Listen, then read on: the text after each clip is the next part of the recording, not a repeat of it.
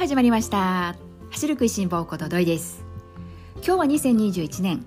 12月9日木曜日です。さあ今日はですね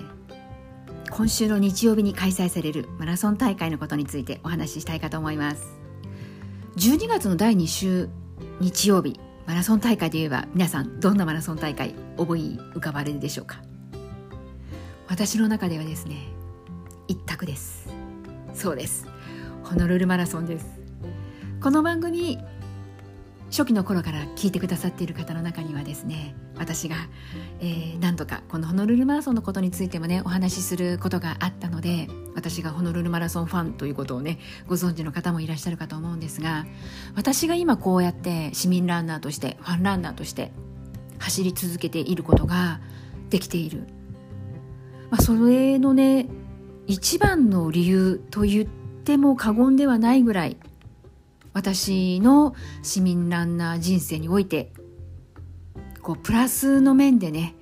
大きな影響を与えてくれたマラソン大会の一つがこのホノルルマラソンになります。私がですねこのホノルルマラソン初めて参加したのが2011年になります。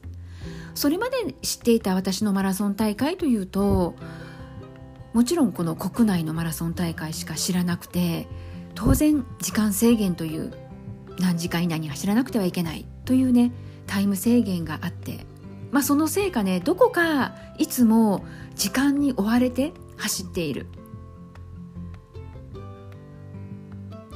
もちろんこの時間の目標ゴールのね目標設定をして走っているので時間に追われてしまうのはまあ当たり前ではあるんですけれども、まあ、それでもね少なからずこうプレッシャーがあったりしてじゃあ心から楽しむという部分でいくとやはりこの時間制限というのは私にとってはかなりですねこう壁になっていたというかもちろん楽しいですけれどもやはりねこう時間制限があるとなるとなかなかですね42キロ長い距離を走っていると楽しんで走れる時間もあれば時間に追われながらあと何分しかないというところでねもうドキドキしながら焦りながらでも苦しいしなんていうところで、まあ、そこをね走り抜いた後に待っている目標達成の喜びっていうのはもうね皆さんもご存知かと思うんですけれどもとてつもなく大きなものが、ね、そんな大きなプレゼントも待ってはいるんですがそれでもやはりですね時間制限があるとないとではこんなにも心持ち違うのかということを学ばせてもらったのがこのホノルルマラソンでした。なので私はこのファンランナー気質が強くてとにかくこう楽しんで走りたいっていうところがあるのでなのでそんな私にとってはこうドンピシャなマラソン大会だったんですね。それでまあこの一度走ったらまた走ってみたい。この地に戻ってくることがなんだかこう自分の中での大きなまあ目標の一つとして掲げられることになってそれ以降とにかくまたホルヌルマラソンで走りたいっていう気持ちを常に抱きながら今日もねこうやって今も走り続けているわけなんですけれども。皆さんこのホノルルマラソンと聞いてどうでしょうか？どんな印象をお持ちでしょうか？そしてホノルルマラソンがいつから始まった大会、まあ、いわゆるこのホノルルマラソンの歴史的な部分っていうのはご存知でしょうか？今日ねせっかくなのでその辺りもご紹介しておきたいなと思うんですけれども、えー、ちなみにこのホノルルマラソン去年はねコロナで中止になってしまったんですけれどもえー、そしてまあオンラインだけだったかな去年は。そして今年は、えー、リアルとオンラインと、まあ、両方とで開催されるということなんですがでもねリアルな大会が戻ってきたぞということでやっとねまたあのホノルルの地で走るね市民ランナーの方がいるんだなランナーの方がねきっと日本からはね少数になるかとは思うんですけれども現地の方大勢の方がねきっと走られるのかなと思うとそれを考えるだけでもねワクワクしてくるんですがえー、今年がですね第49回目ということでホノルルマラソンは1973年に始まったマラソン大会です。マラえーと、ホノルルマラソンの公式のページに書かれている、まあ、その案内案内というかですね、えー、大会についての概要はですね1973年に、えー、心臓病専門医の心臓病のリハビリと予防のためには LSD かっこ長距離をゆっくり走る。市民ランナーの皆さんにはねおなじみの LSD ですよね。このですね LSD でフルマラソンを走るのが良いという考えに基づき始められたいわば健康市民マラソンの元祖ともいえる大会です。1973年の参加者はわずか162名でしたが今では毎年3万人そのうち日本から、え1万人を超える参加者が集います。2020年より世界中からランナーが参加するオンラインイベントホノルルマラソンバーチャルビーチフェスも始まり45年以上を経て、えー、経てもなおますます多くのランナーに愛され続けるホノルルマラソンの魅力をご紹介しますということで、えー、公式のホームページの方にはいろいろとね詳細が詳しく、えー、記載されているんですけれども、まあ、このようにですね1973年に始まりしかもスタートした第1回目は162名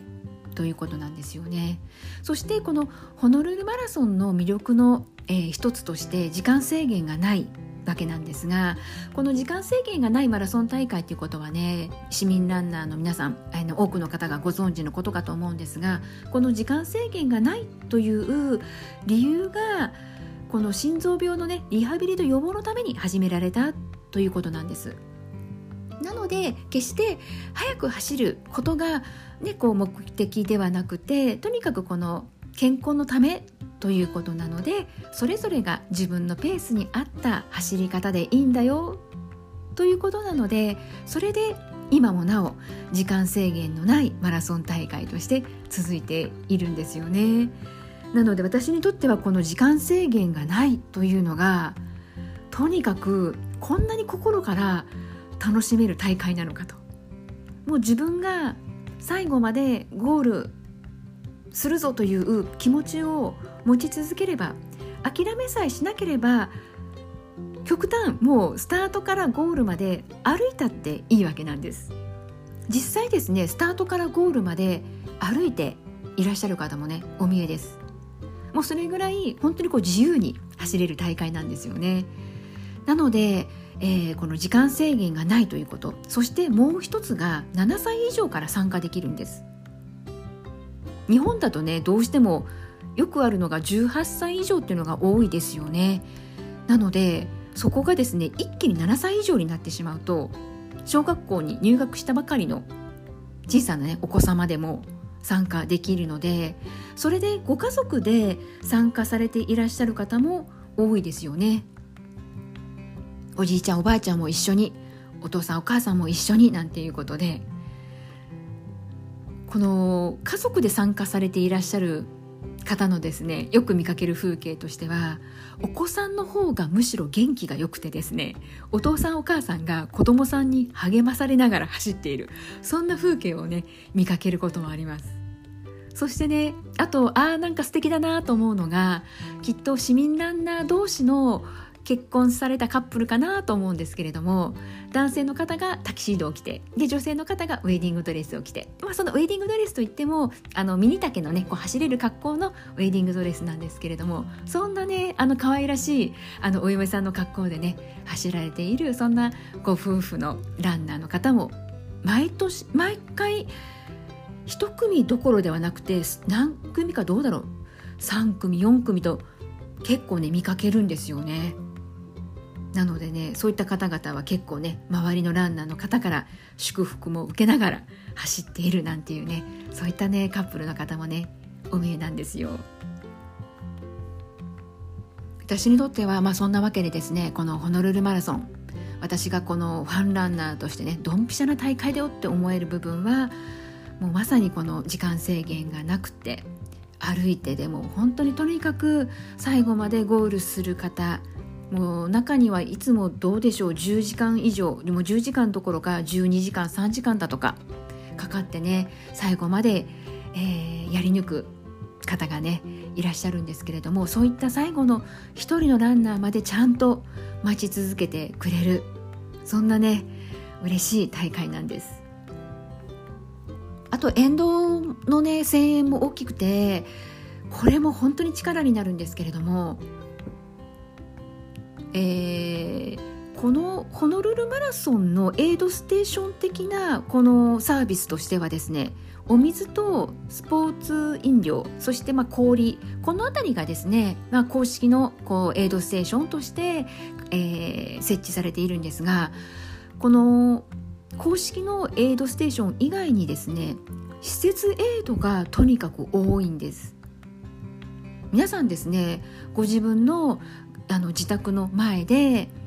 例えば、えー、お盆にですねお菓子とかチョコレートとか飴とかそういったものをね、えー、用意をされてで私たちこうランナーにね声かけをしてくださってどうぞということで差し出してくださっている。そんなねありがたい施設のエイドの方。そしてこう飲み物もねちゃんとこう大きな、えー、タンクにですねお水だったりなんかこうレモン水的なものだったりこうオレンジジュースだったりコーラだったりそういった飲み物も用意して待っていてくださっている。そういったねエイドステーションを、えー、用意されている、まあ、ご近所の方であったり。ボランティアの方はもちろんなんですけれどもそういったこう施設エイドの多さというのに一番最初走った時は驚きました。そしてこの本当にもう近くであの見ず知らずのね言ってみれば向こうの方からしてみれば日本人である私はこう外国人になるわけなんですけれどもそういったねこう私たちにももう本当にこう温かい声援と温かいもてなしをねしてくださって本当にこうありがたい存在なんですけれどもあとは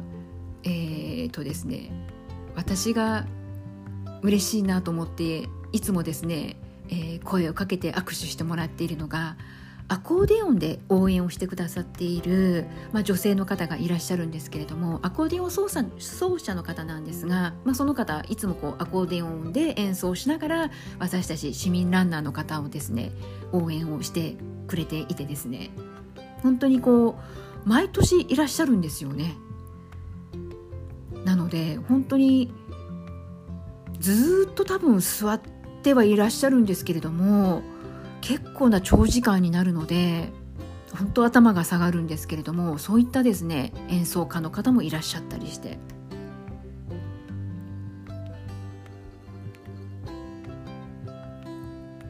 この応援の方との距離が近いですね。応援の方の本当距離が近くてボランティア以外でボランティアの方以外でも本当にこうもてなしをしてもらえるもてなしが多い大会はこのホノルルマラソン以外に私は今のところまだ知らないわけなんですけれどもそこもね私の中では魅力だなと思う一つです。あと私はですねこのホノルルマラソンなんですが一番最初にこの参加をしたのが先ほど、まあ、2011年ということね申し上げたんですけれどもなんとその時はですね私は一人で参加をしたんです。自分がこう市民ランナーとして走り始めてからぼんやりとではあるんですけれどもいつかはホノルルマラソンを走ってみたいなというふうにずっと思っていました。ずっと思ってはいたんですがなかなかこの12月やはりこの約1週間ほど時間を取らなくてはいけないというところで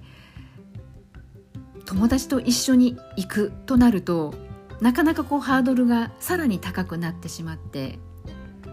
なかなかこう行くチャンスに恵まれなかったんですね。それでもしかするとこのままでは走りたいなで終わってしまうかもしれないと思いそれで私はこの2011年なんですけれどもついにもうこうなったら一人でもいいから行ってみるかということで自分の中では結構こう思い切ったわけなんですが当然もうもちろんこう一人の海外になるしましてやこのマラソン大会に参加するということなので不安もあったんですがまあ行けば行ったでなんとかなるかという、まあ、このなんとかなるか精神で、まあねえー、乗り切ることもできましたし実際行ってみて走ってみるとなんだ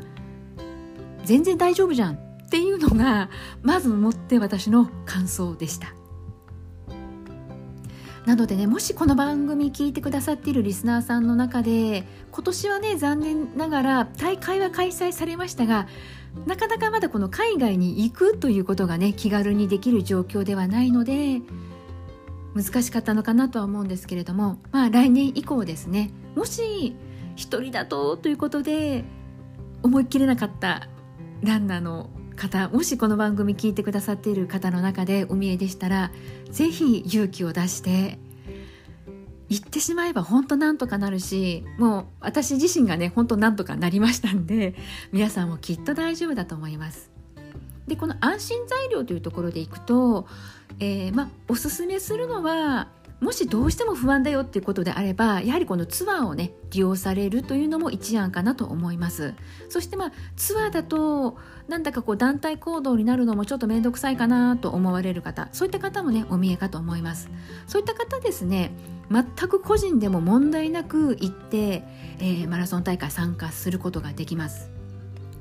個人の方であればあの、まあ、一つね、えー、マラソン大会自分でエントリーをするということが出てきます。これはでも日本と全く同じ要領でホノルルマラソンとはいえ日本に事務局があるので日本語の画面で、えー、何不安なくエントリーをすることができます。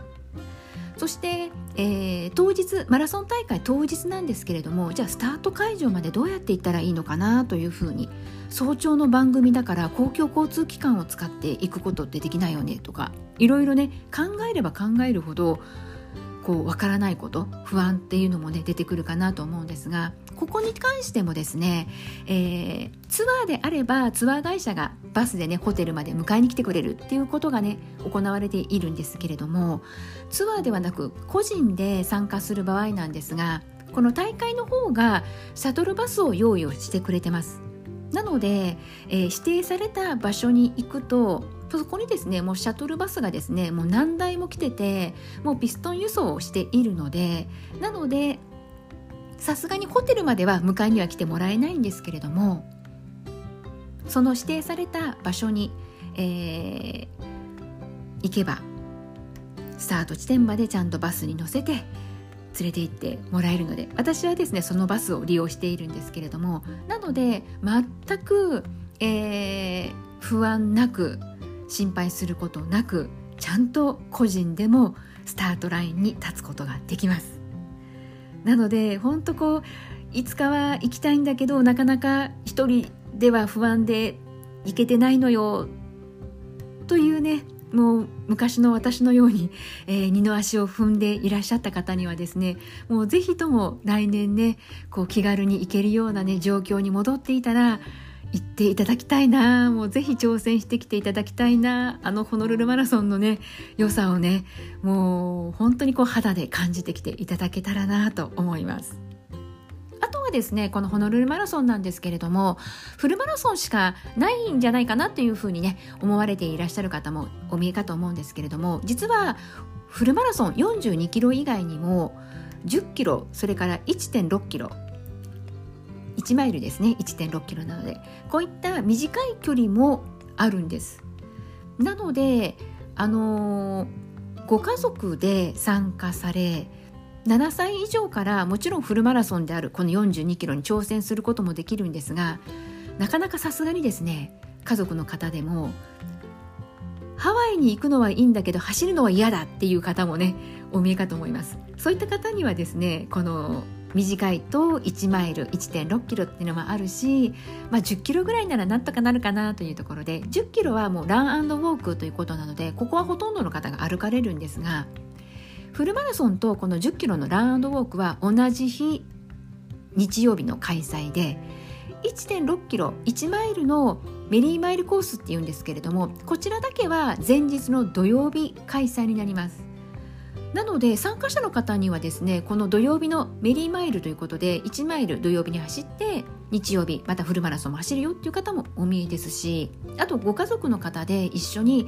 えー、お父さんフルマラソンお母さんとお子さんは1 0キロのランドウォークということで朝ご家族で、えー、一緒にスタートをされてでその後、えー、1 0キロちょうどですねこの1 0キロのラウンドウォークのゴール地点というのがフルマラソンのゴール地点にもなるので、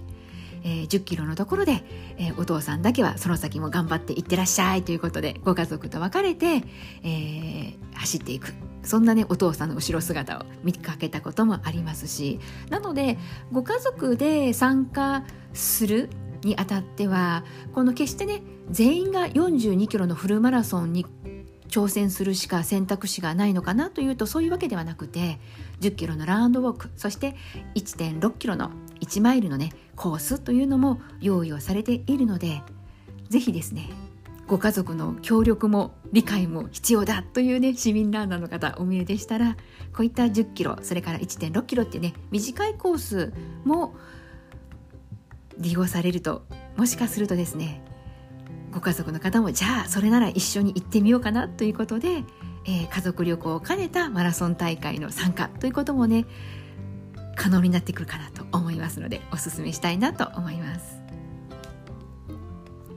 そしてですね、えー、このホノルルマラソンなんですけれども今年はねなかなか日本から参加される方はごくごく少数になるかと思うしもうこの現実的にねこの海外に、まあ、一般の方がそもそも行くということがまだまだこう今ハードルが高い状態になっていまして、えー、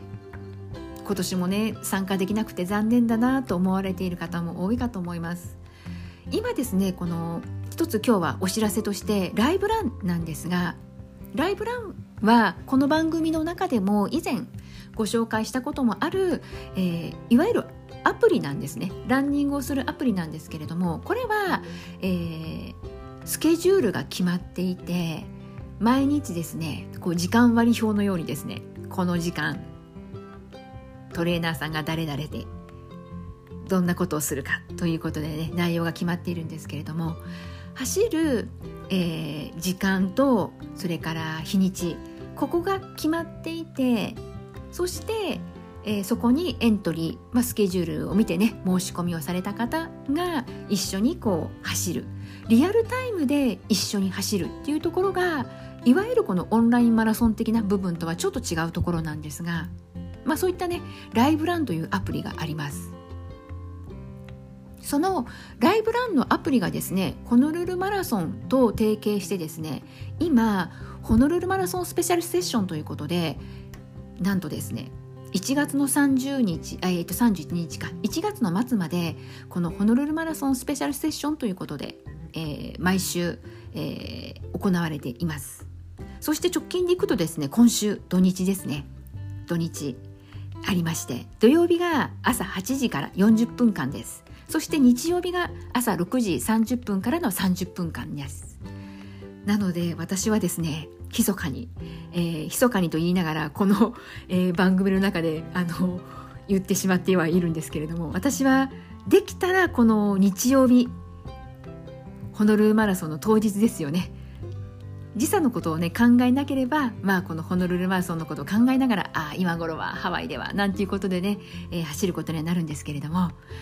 えー、日曜日の6時半からのに走ってみようかなとも思ってます。まあ、ちょっと日曜日がねこれは無理だぞということになれば、えー、土曜日8時からこちらの方か、まあ、どちらかでねちょっとせっかくなのでねこの今週の日曜日ね遠く離れたホノルルの地ではマラソン大会がね開催されるということなので少しでも気分だけでも味わえたらなというところでどちらかで走りたいなできれば日曜日で走りたいなというふうにね考えています。まあそんなわけでですねこのライブランいつかはホノルルマラソン走りたいよそして私のようにね過去に走っていいよねホノルルマラソンまた走りに行きたいよと思われているランナーの皆さんよかったらですね一緒にこのホノルルマラソン気分を味わって今週末ね走ってみてはいかがでしょうか。えー、今日はですね今週の日曜日がホノルルマラソンが開催ということだったので、えー、久しぶりにホノルルマラソンのことについてちょっとこう振り返ってみたり、まあ、自分の経験であったりホノルルマラソンがどんなマラソン大会なのかということをねお話をさせていただきました。えー、今日もね最後まで聞いてくださった皆さんいつもありがとうございます。それでは今週末ライブランぜひぜひおすすめしておきますのでご興味ありましたらもしねまだアプリ取ってないよっていう方いらっしゃったらですね一度ライブランで検索をしてみてください。このアプリ本当におすすめできるアプリですのでよかったらですねもし今ランニング走るスイッチどこに行ってしまったんだ私のスイッチと思われている方はもしかするとスイッチが入るきっかけになるかもしれないので、えー、もしまだねご存じない方いらっしゃったらですねご利用されるのもおすすめできますしよかったらチェックしてみてくださいね。それではまた次回元気にお会いしましょうね。ではではまたね。